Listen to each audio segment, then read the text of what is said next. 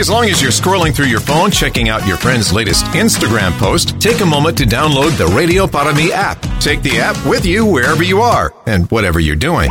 Stay updated with top and bottom of the hour news and the latest weather forecast. Plus, you can listen live to local talk shows, nationally syndicated programs, and listen to previous interviews you might have missed, all in crystal clear digital audio. It's called the Radio Para app. Find it in your Google Play or Apple App Store from your friends at News Talk 710 KURV.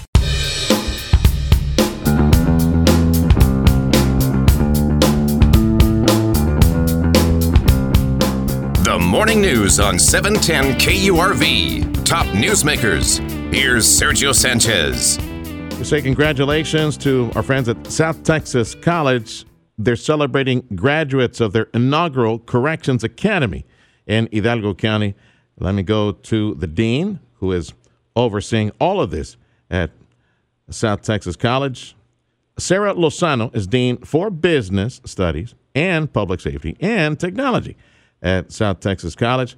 So tell me a bit more about this new program, Sarah. Well, first of all, thank you so much for having me um, this morning. We are really excited about this program. The uh, County Corrections um, program was something that we had been working on for a while, and um, in partnership with uh, the Sheriff's Office, with the Hidalgo County Sheriff's Office, uh, we were able to put this together and um, you know have these students go through this program. So really, what we wanted to do was we were finding there was a lot of students that are interested in law enforcement career, but um, becoming a police officer really has their the limitations of like you know of age specifically, and we want to make sure that you know when we prepare students for employment that um, they're we're going to set them up for success, and mm-hmm. so. Um, we thought this was going to be a really good, um, a win-win for both us and, and of course the um, the sheriff's office in filling a need of what they you know what they have um, in correction, needing corrections officers, um, and then also filling a need that we have in getting students started on a pathway to law enforcement, um, you know, or within law enforcement, and and just kind of giving them a taste of what the field would be like, getting them exposed to that. Um, that way, they could be, you know, they could be ready when the time comes for them to apply for the police academy what is all involved and how long is the training? Because when I see the words Corrections Academy, I'm thinking maybe th- through the sheriff's office that you're working with, or are we just hiring more, for example, jail guards? That's step one toward maybe becoming a deputy, or how does how does it work? What is it that they're trained in? Yes, it's basically so the the program that we put together is basically basic jail course, um, ethics and criminal justice, and then interview and report writing for criminal mm. justice professionals. So they take those three classes um, in a six week period, and um, and yeah, and that's taught by one of our instructors who has you know certification and is qualified to teach that. Um, and yeah, it's it's basically getting them to where they are uh, licensed uh, basic corrections uh, county corrections officers. Yeah. Um, so you know, yesterday we celebrated with them, and we had a represent a representative from the sheriff's office, and just you know, he talked about how excited they are because, you know, the students not only took the course, but they also passed um, their licensure exam as well. So, you know, it's, it's really exciting for us. And again, how long does it take, and what's the cost of that program? Well, because it has it's three different courses, and so um, you know the, the there's a cost that comes before it, um, basically through, to go through the screening process. So, you know, you have typical like polygraph exams and um, the psych exam as well, and, you know, fingerprints and background. So, all of that has to happen prior to them even registering for the class. And so, you know, so they need to be of the right mindset, so they're not going to, you know, blow their top if, exactly. if somebody's, be, and they need to have a clean uh, record as well. That's correct. Right. Yes, exactly. And and we set those standards. They're very similar to the standards that we have for um, becoming a, a, peace officer as well. So before yeah. they get into the academy, a lot of these requirements are the same. Um, and we want we did that intentionally. We wanted to make sure that uh, we you know we have the students that are prepared to enter this field because um, it's definitely not easy. And I think we had you know, we had interest in the beginning. We had more students apply, but um, you know, for whatever reason, not everybody gets through all of these phases. Yes. Uh, but the ones that did, you know, we were really excited to see them successfully complete the program. How many graduates did you have on this first uh, class? We had, yeah, we had two graduates. I know it doesn't seem like a like a lot, but I think for our first one, we were just we were really happy that these two students that went through the program completed the program, but then also passed their exam. And so, you know, we we see that quite a bit. We try to keep our our pass rates high for our regular uh, police academy, and so, you know, um, we try to keep that, you know, to where we're teaching them what they need to know to be successful, um, but we're also preparing them to pass their licensure exam. And yeah. so, um, yeah, we had those two students, and um, their families were very proud. The instructor was very proud. You know, um, it, it, we told them they they made history with us, and they'll go down in the books as the two students who started, you know, who went through this first academy, and um, we're excited to see how many more students of interest we have uh, well, moving forward. Well, it sure made things easy when they threw their graduation cap. It sure made things easier to, to find them afterwards. Sarah yeah, Sarah Lozano is Dean for Business Studies, Public Safety, and Technology, South Texas College, and we're talking about the inaugural class again. The two graduates for their corrections program. Uh, I'm guessing, like most other technical and trade training at South Texas College, boom, they got hired on the spot. There were like jobs waiting for them, and in this case, probably at the county, right? That's correct. Yes, they. Um, I, I don't know exactly when they start, but I believe they were getting their assignment um, within the next two weeks.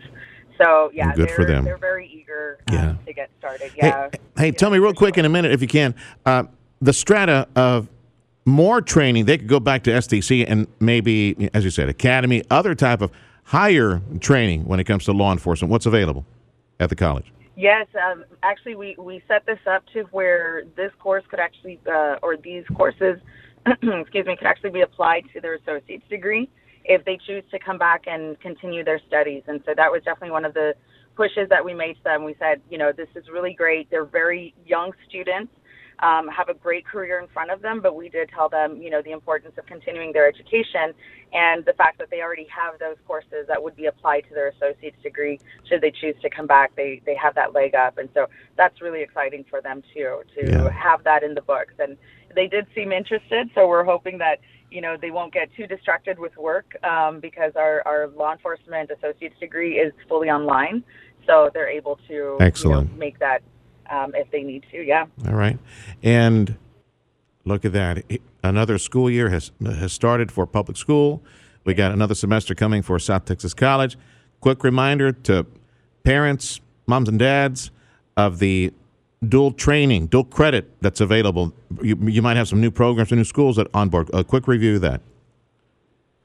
Sure. Um, our dual credit program, it's, it's one of the biggest programs in the state of Texas. And so, um, you know, every, we make every effort to partner with school districts and a, a lot of different programs. Obviously, there's some programs that have different requirements, but, um, you know, a lot of the programs that we have, especially like in our, uh, in, like I mentioned, the other divisions that I'm uh, oversee, which is business and technology, those two programs or those two divisions, we have a lot of programs within there that we partner with a lot of our school districts. And um, our goal is to get students the skills that they can get uh, within the time frame that they're in the high school so that they can really set themselves up for continuing their education and for, uh, you know, whether it's a, a small certificate that they get in high school or they get their basics in high school, we really want them to be able to complete something while they're in high school so that serves as a stepping stone before they continue um, beyond high school, especially because it's free. I mean, yeah. dual credit classes are free, so that's a great opportunity. Ten four, and um, how many school districts? Just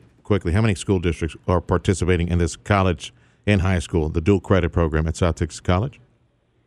Well, since we serve Hidalgo and Starr counties, we have, I mean, almost all the all the school districts that we partner with. Wow. Um, we have, yeah. I mean, I think there's I, I want to say almost every school district or just right. about every school district. All right, so check with the counselors when you get back in there. Uh, your kids could be studying college, getting uh, trade, and even licensing and certification by the time they finish high school, have jobs waiting uh, for them. Well, I don't know how you do it, Sarah. Uh, she's the dean for business, public safety, and technology, three different programs that she oversees. But the blessing to all this, it's three different paychecks, right, Sarah? That's, that's a good thing. I wish. okay. Call us back, Sarah. Give us updates on the program. Sarah Lozano, a dean at South Texas College.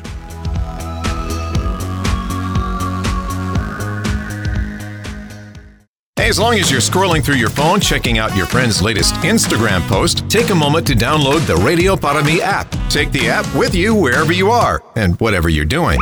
Stay updated with top and bottom of the hour news and the latest weather forecast. Plus, you can listen live to local talk shows, nationally syndicated programs, and listen to previous interviews you might have missed, all in crystal clear digital audio. It's called the Radio Para app. Find it in your Google Play or Apple App Store from your friends at News Talk 710 KURV.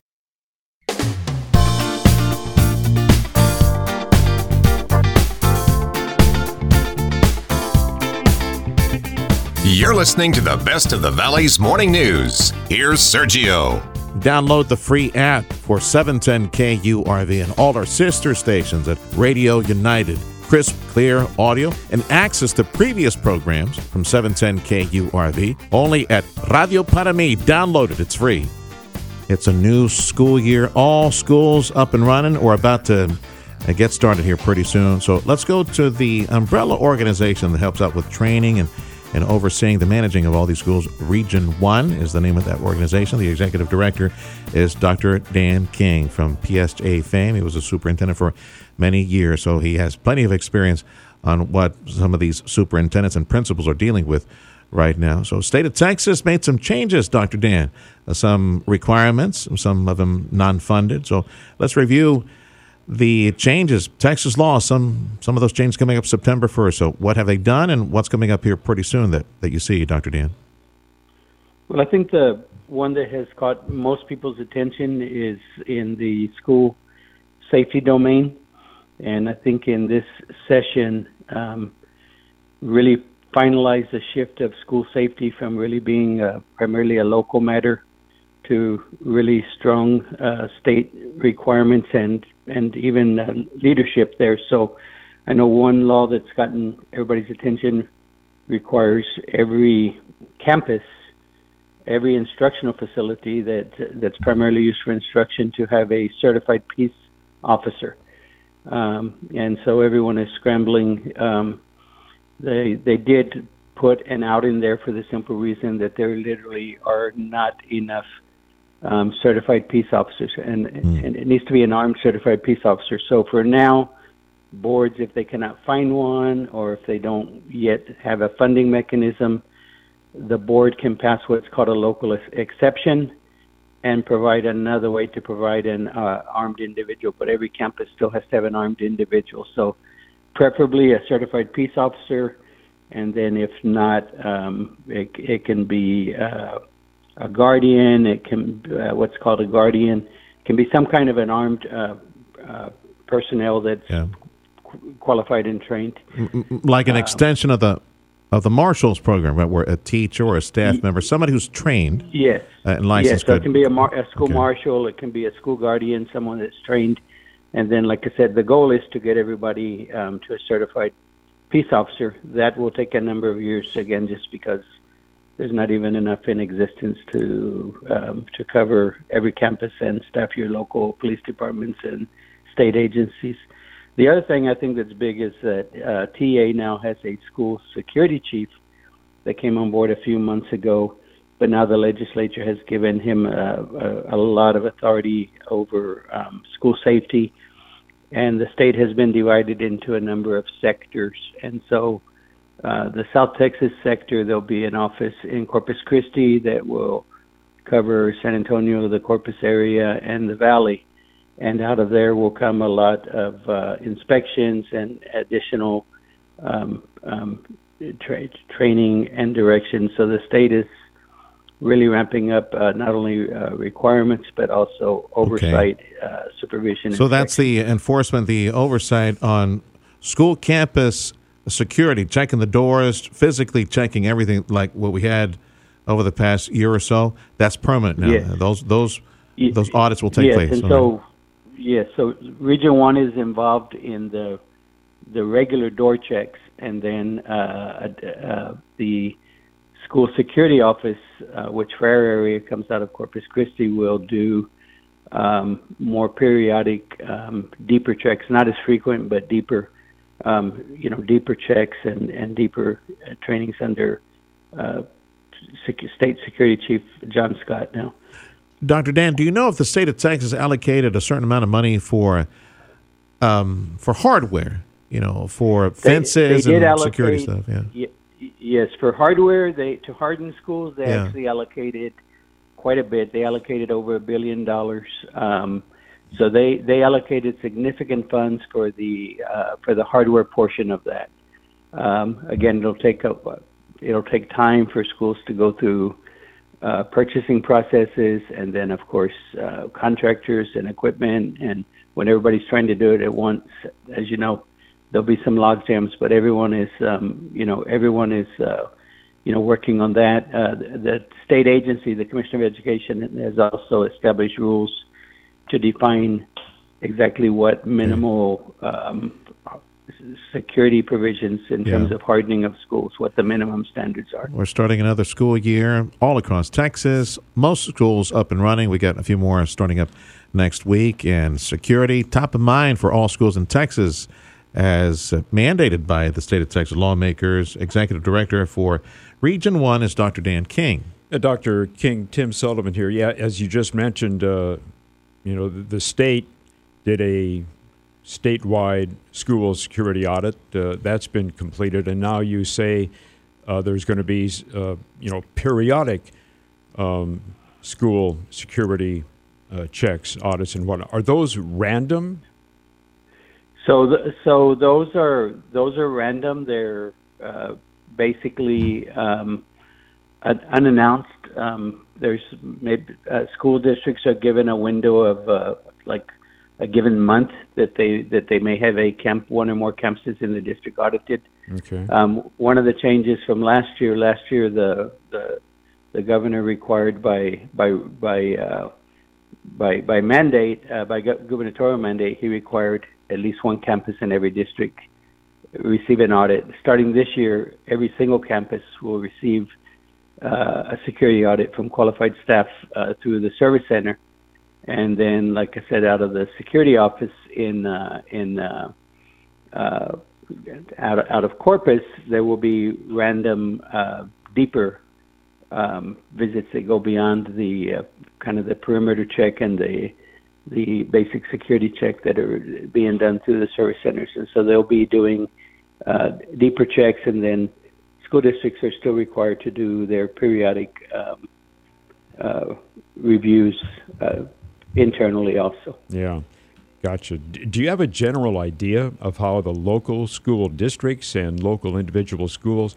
how well they did, you know, in those security audits, how well they are secured, how well they're prepared for a potential Yeah, oh- school shooter in terms of, you know, locked building doors, locked Yeah. locks on classrooms, etc. overall there's been uh, i mean there has been a you know a dramatic change in uh, people being more alert and and that, you know both here in our region and then statewide there was a a pretty high a very high level of uh, you know of compliance. And uh, then like i said um, you know beyond that now between the commissioner's rules and the law you know, requiring, uh, you know, really defining more and more what it means to have the school um, uh, hardened and have it, uh, you know, as, as safe as can reasonably be, um, you know, done to deter, uh, deter, uh, in, in, you know, potential intruders and certainly uh, delay, uh, delay and give time for, you know, law enforcement and other personnel to you know, to respond Yeah. uh, and so forth. So they, we we know that in these incidents, a couple of minutes, um, you know, a few minutes can mean everything. Oh, Absolutely. sure. It make big difference.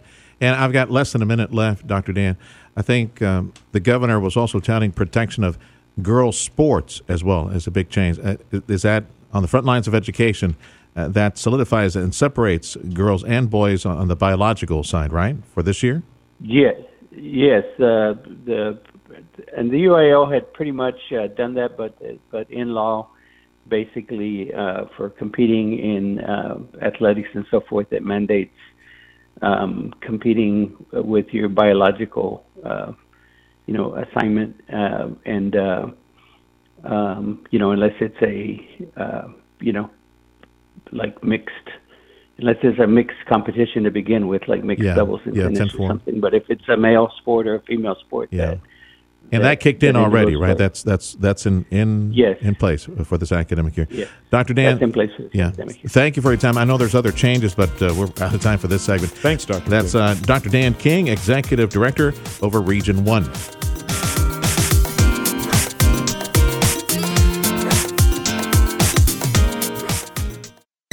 Show. Hello. Hello. Having our voices heard. That's right. Yeah. You live and you learn. That's exactly right. This is our country. Use your heads on this stuff. Bingo. Sick of the talking heads. I agree with you. Talk, talk, talk, talk, talk. Hello? Hello? Yes, I'm here. I'm just listening. Yes. No. Yeah. No. Thanks for taking my call. Yeah. Everyone is so smart. They are so dumb. Who is she to judge? To stand up to do something. Thank you. The Valley's only news talk station, News Talk 710 KURV.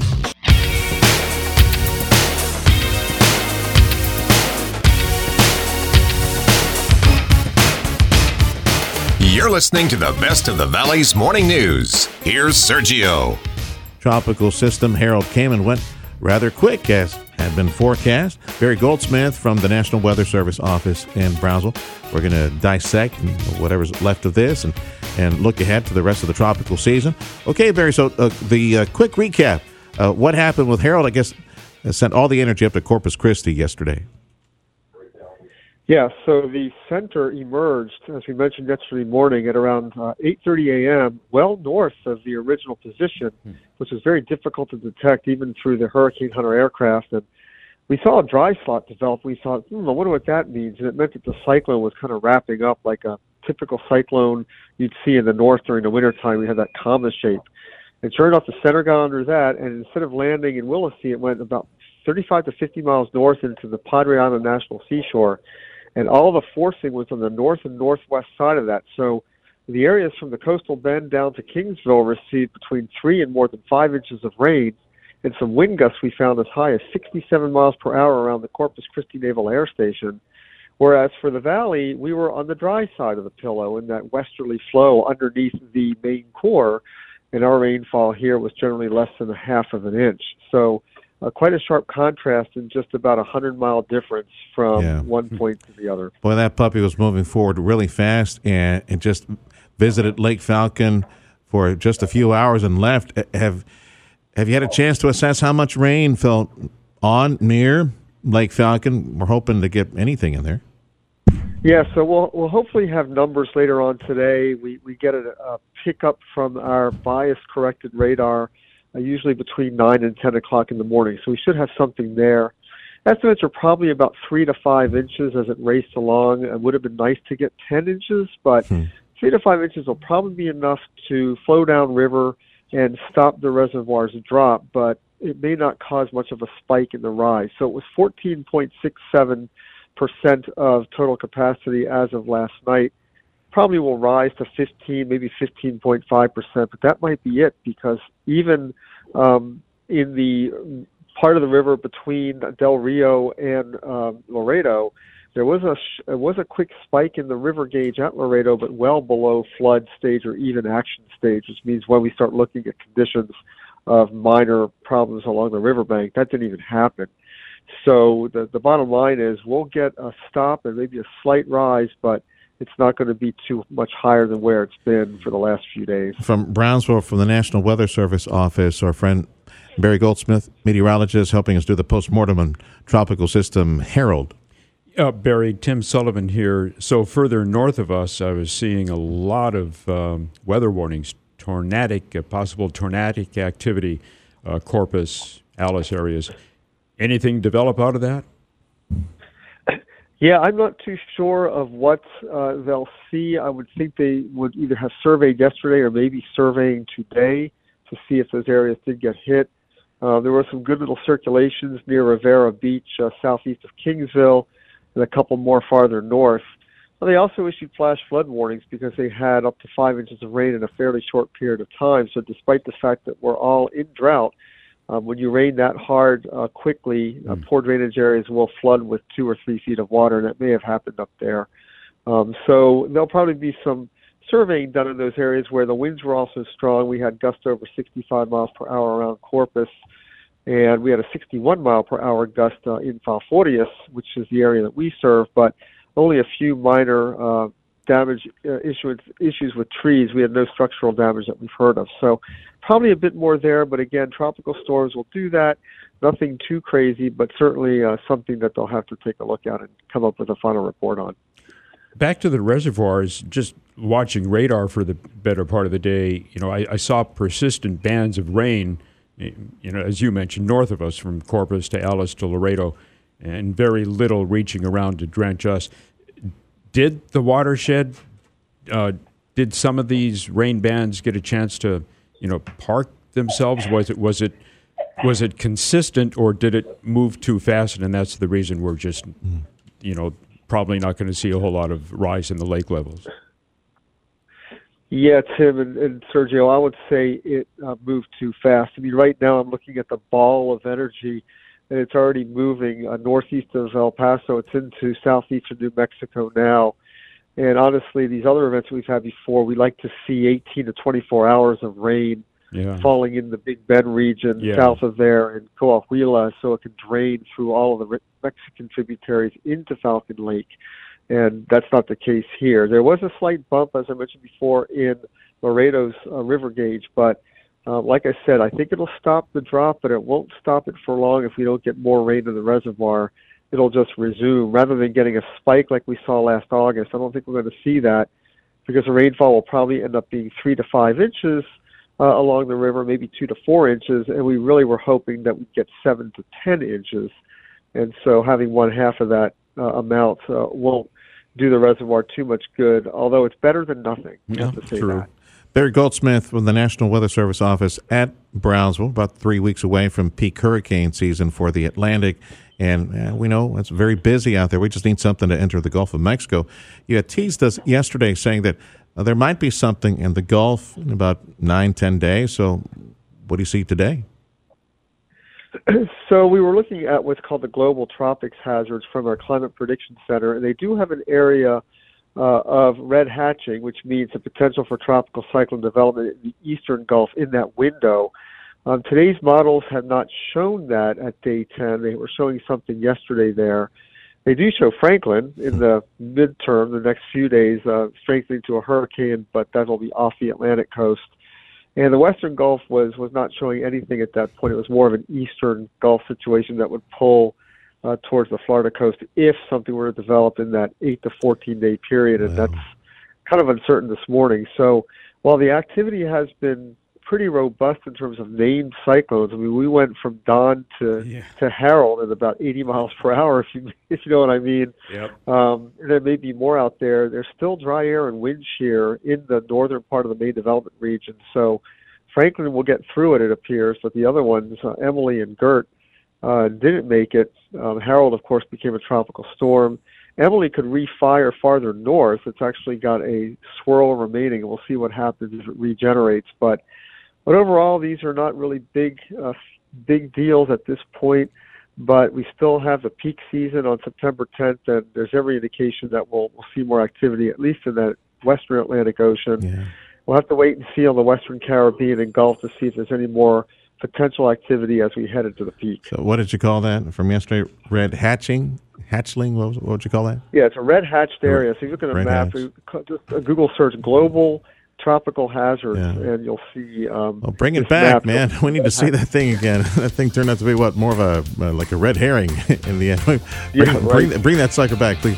All right, Barry. Thank you again for always being a phone call away. That's Barry Goldsmith from the National Weather Service office at Brownsville.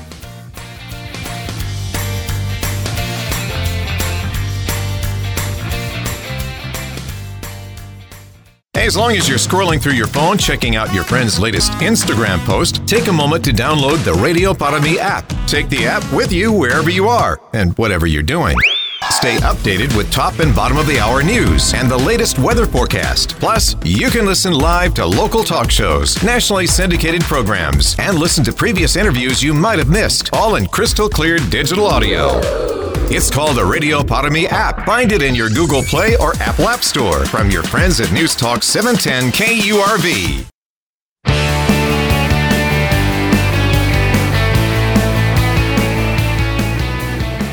You're listening to the best of the Valley's morning news. Here's Sergio. This is News Talk 710 KURV, this radio station, exclusive play by play home for Houston Astros baseball. Thank you to our many supporters, including FNT Valley Motorsports and Riverside Development Services, and also Hess Air.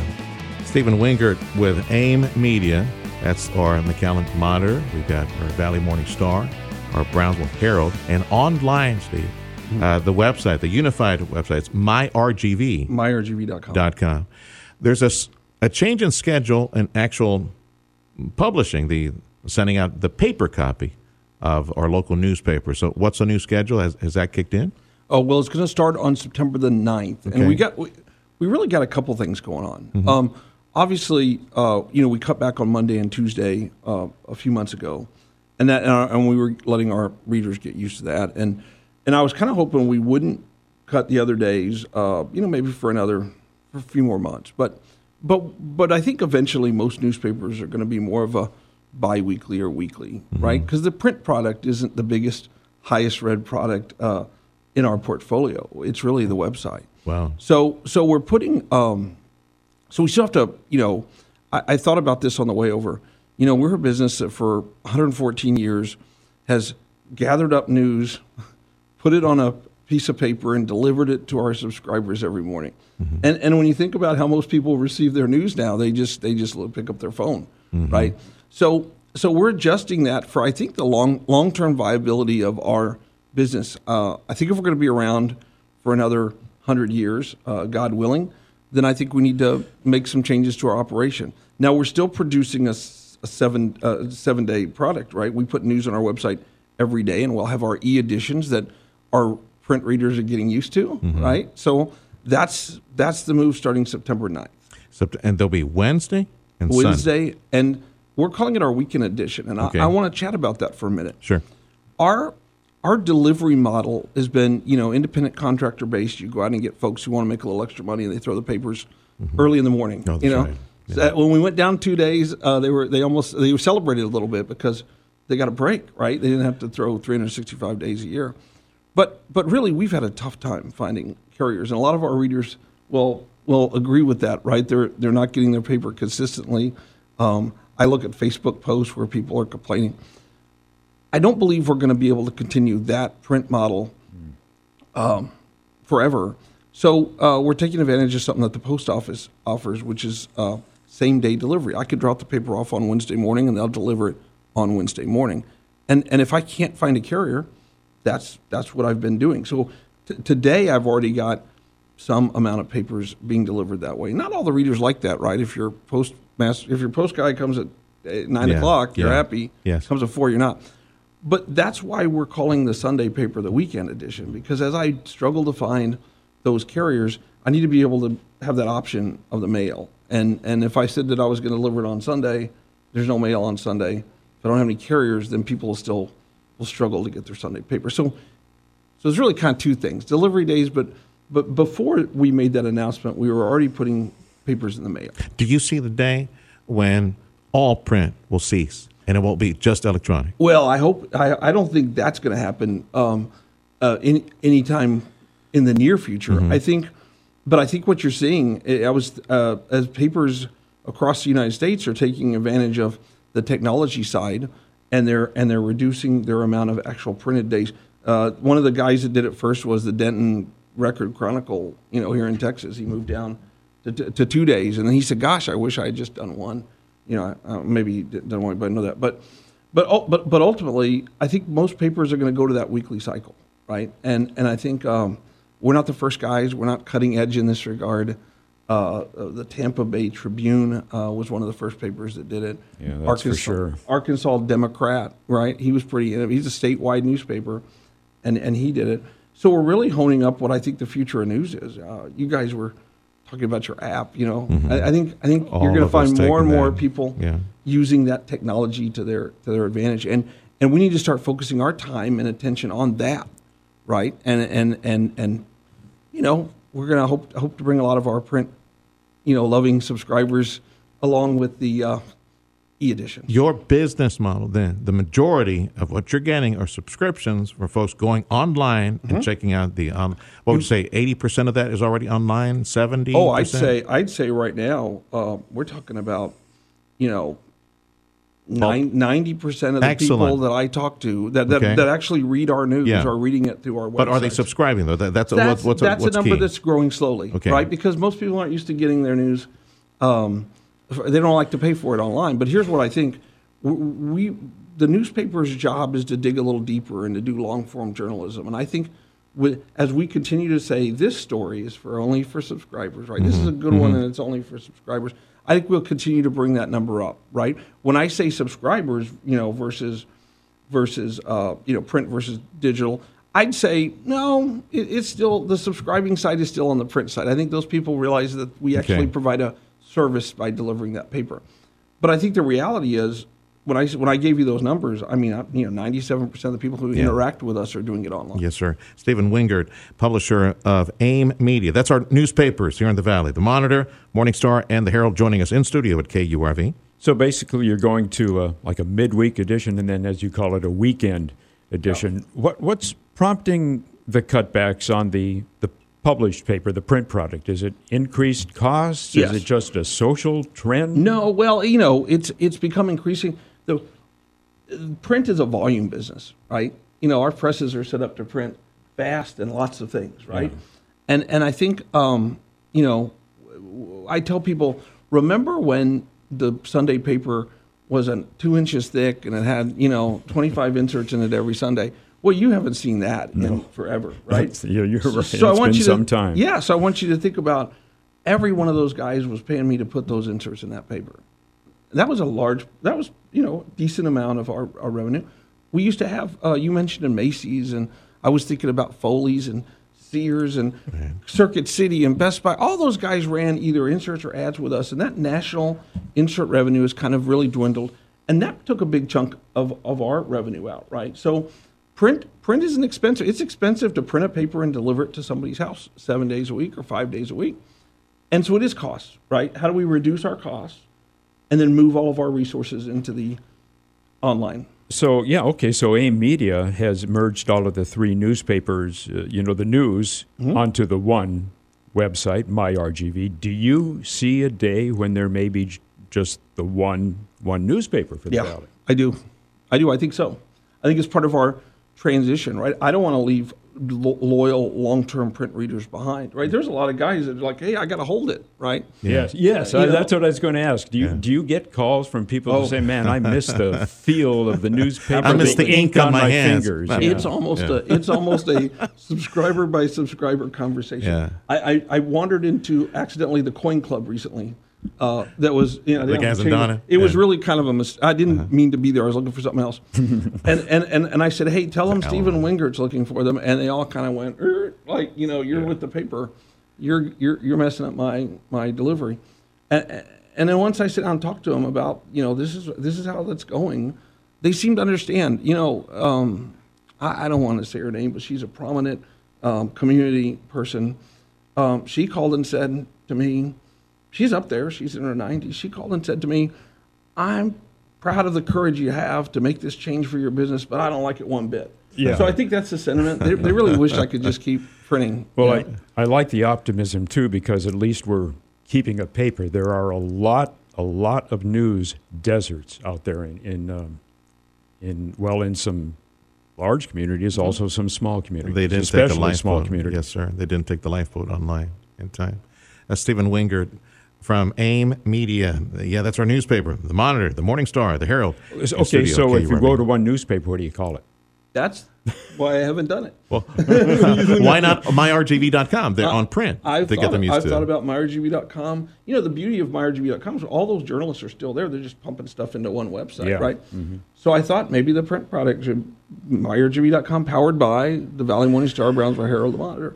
It's just kind of weird, right, for a print guy to give up that masthead, you know? That's what we call it. Absolutely. And and with every everybody broadcast like right now we're doing Facebook Live, right? Uh-huh. And like and I know that you have also an online presence where you can get your reporters on there and do Yeah. a review of, Right. of different product at the local. There will always be a need. Yeah. For no one can cover city hall, county, local police, hurricanes. Uh, We, there will always be a need.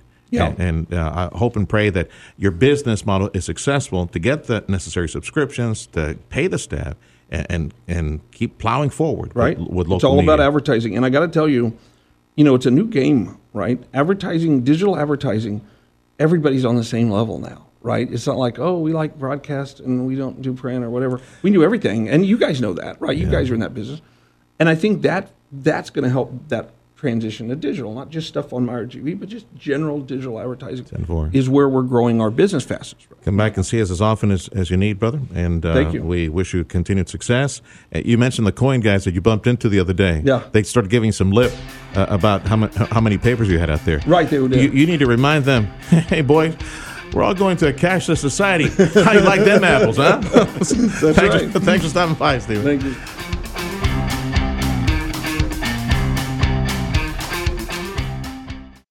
You're always on the go. Obviously, pretty busy. Busy with work. Picking up my kids from school. From work to kids to running errands, your entire day is a hands on, never ending frenzy of activity. Luckily, getting the news is now voice activated. Just say, Alexa, play 710 KURV. I like to know what's going on in my world. I gotta know what's going on in my city. Putting the smart in your smart speaker. I'm getting my news from you and my information. For the latest news and to find out what's happening in rich, clear audio, just say, Alexa, play 710 KURV.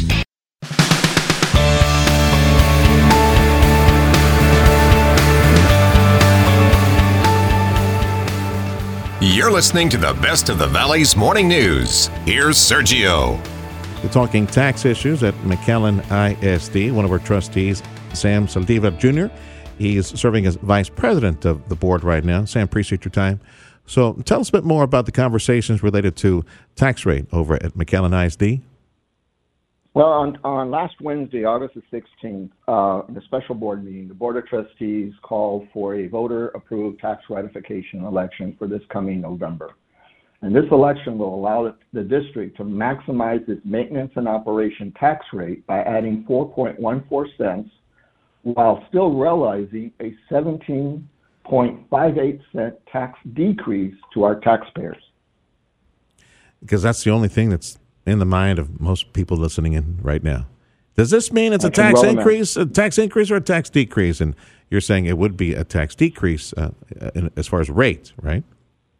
That's correct. The individual, uh, the, the district uh, back in uh, June 2nd and also on August the 28th posted its tax rate, which is going to be down uh, from what it was this past year, um, which was $1.964, and right now we've posted $1.0011 um, cumulative, both the uh, maintenance uh, and operations and also the interest in sink, which is the bond debt.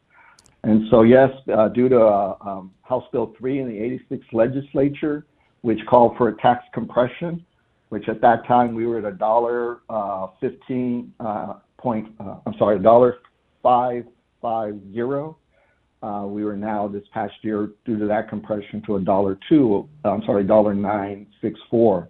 Now with Senate Bill 3, which passed in the 88th legislative period not too long ago, signed into law, uh, there's an additional tax compression that's taking place. And those two tax compressions are both uh, carried on from the previous legislation.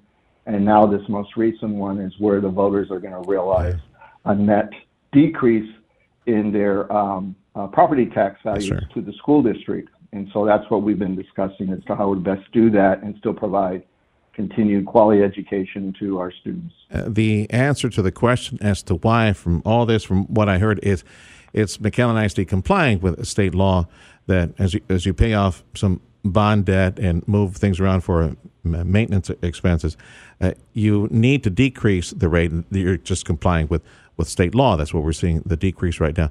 Do you know, if approved, what it would mean for, let's say, I'm going to use the hundred thousand dollar, uh, you know, home. What what does it mean in the end as far as the tax bill from McAllen ISD? Do you know?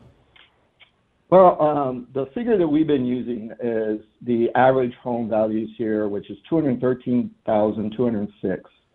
And if we were to go with the uh, the uh, voter approved, and the voters were to approve that uh, tax rate, uh, which would be uh, 0.8448 uh, uh, cents per hundred dollar evaluation, and the defeasance was, is put into place, which the board will vote on that on Tuesday. The resolution on the defeasance, which is the bond debt, and taking into account the homestead exemption of $100,000, which House Bill 3, That's I'm right. Senate Bill 3 allowed, That's right. then the, the voters would see a decrease from 1,754, which was 2320, uh, 2223 this past year, of tax rate, to a do- $1,001, which is a yearly variance of the decrease of $753, That's amazing. Wow. which is which is roughly $63 a month savings, while the district would gain $5,124,947, both in local and state funding. Okay.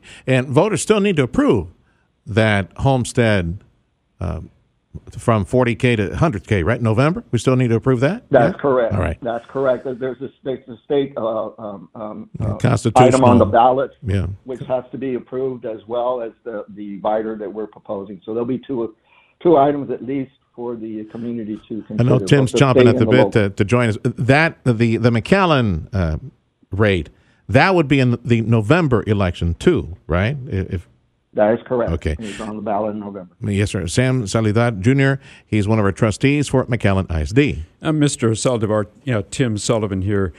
Is it correct to say that this tax rate proposal, that this is, it will be a tax decrease, but just not as much of a decrease that you're proposing if voters do say yes in November on this tax rate election? That's a fair statement. We're basically saying what you, what tax rate that, that the state would have allowed under Senate Bill 3 and the prior compression, we're asking 4 point, um, sorry, 414 pennies to be held back so that we can utilize and, and then gain that additional revenue into our district. Uh, and so that's exactly, you're right, it's, it's, uh, it's not realizing the full uh, amounts of the tax compression. Um, it's asking for the 4.14 pennies to be held. How's the and district? Still we, and still we get one 1758 pennies um, back anyway. How's the district proposing to spend that savings then? Very good. Um, actually, right now, uh, the budget we approved this June is budget neutral when it comes to compensation and any further expenditures in that area. So we would need this, these funds to continue to provide compensation uh, moving forward to compete with the surrounding districts uh, in, when it comes to compensation, especially for our teachers, librarians, and staff. So this would be across the board um, a salary increase for them if this is were approved. In addition to that, uh, we're going to be using parts of those for the state mandated additional items that are, are we still need to, to put into place when it comes to safety and security Yes, yes. in our facilities. So that's that's the, where the money would be totally utilized and only for that purpose. Has the McAllen ISD done this before? Uh, as far as a, a tax, uh, a voter approved tax ratification Yeah. election, hmm Yes, we did that before, uh, in, uh, 20, if memory serves me right, it was in 2018. Uh, and Do you recall how time, voters reacted to that? It was very, very positive. If I remember correctly, it was over 70 percentile in favor of that uh, voter approval. And that was a, that was an increase there versus this one is a net decrease uh, for voters. One of our trustees for McAllen ISD, Sam Saldivar Jr., joining us right now. It's the it, it is now the post Jay Gonzalez era uh, superintendent at McAllen ISD. I, I know through his many years that he was there, one of the items that stands out, very aggressive uh, items when it comes to education, was the collegiate high school program with UTRGV. Is that going to continue? I know there's a campus being built. So, what do you know? What do you hear? What's the status of the collegiate high school for McAllen? It's on. Tr- okay. It's on track. It will be completed. It will be part of our uh, educational program available to all, all, all takers, our students, and anyone wishing to come to the district uh, tuition free. Uh, we already have one cohort last year brought in 125 students. They're already starting instructions. Uh, we'll have another 125 coming in this year. And the, the, uh, the target is to complete that project by the start of school year 2024. And we'll have students there on that campus. Yes, sir. Got about 30 seconds left. How about the, the timeline for a new superintendent? What do you see at the board? Uh, the, the board is in ongoing conversations right that way. Right now, we're very pleased and happy to have Dr. De Hoyos as our acting superintendent. She's uh, done a tremendous job working alongside the teachers and staff under the stewardship of Dr. Gonzalez. So we expect the community to understand that every student will receive quality education through every interaction every day. And so that time will happen sooner than later. And I think the board will have some sort of announcement in the, in the very near future as we continue our discussion. Thank you, Sam. Appreciate your time. Vice President, uh, School Trustees, the, the board at McAllen ISD, Sam Saldivar Jr. This is the only radio station in the Rio Grande Valley for the news and information you need to know. We are News Talk 710 KURV. Discover our Facebook page, 710 KURV, also Twitter. I'm Sergio Sanchez, and my email is sergio at kurv.com. Thank you for listening to News Talk 710 KURV.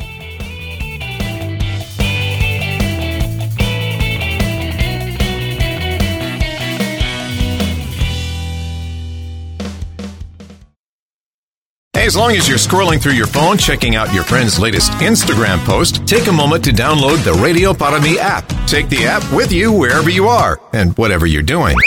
Stay updated with top and bottom of the hour news and the latest weather forecast. Plus, you can listen live to local talk shows, nationally syndicated programs, and listen to previous interviews you might have missed, all in crystal clear digital audio.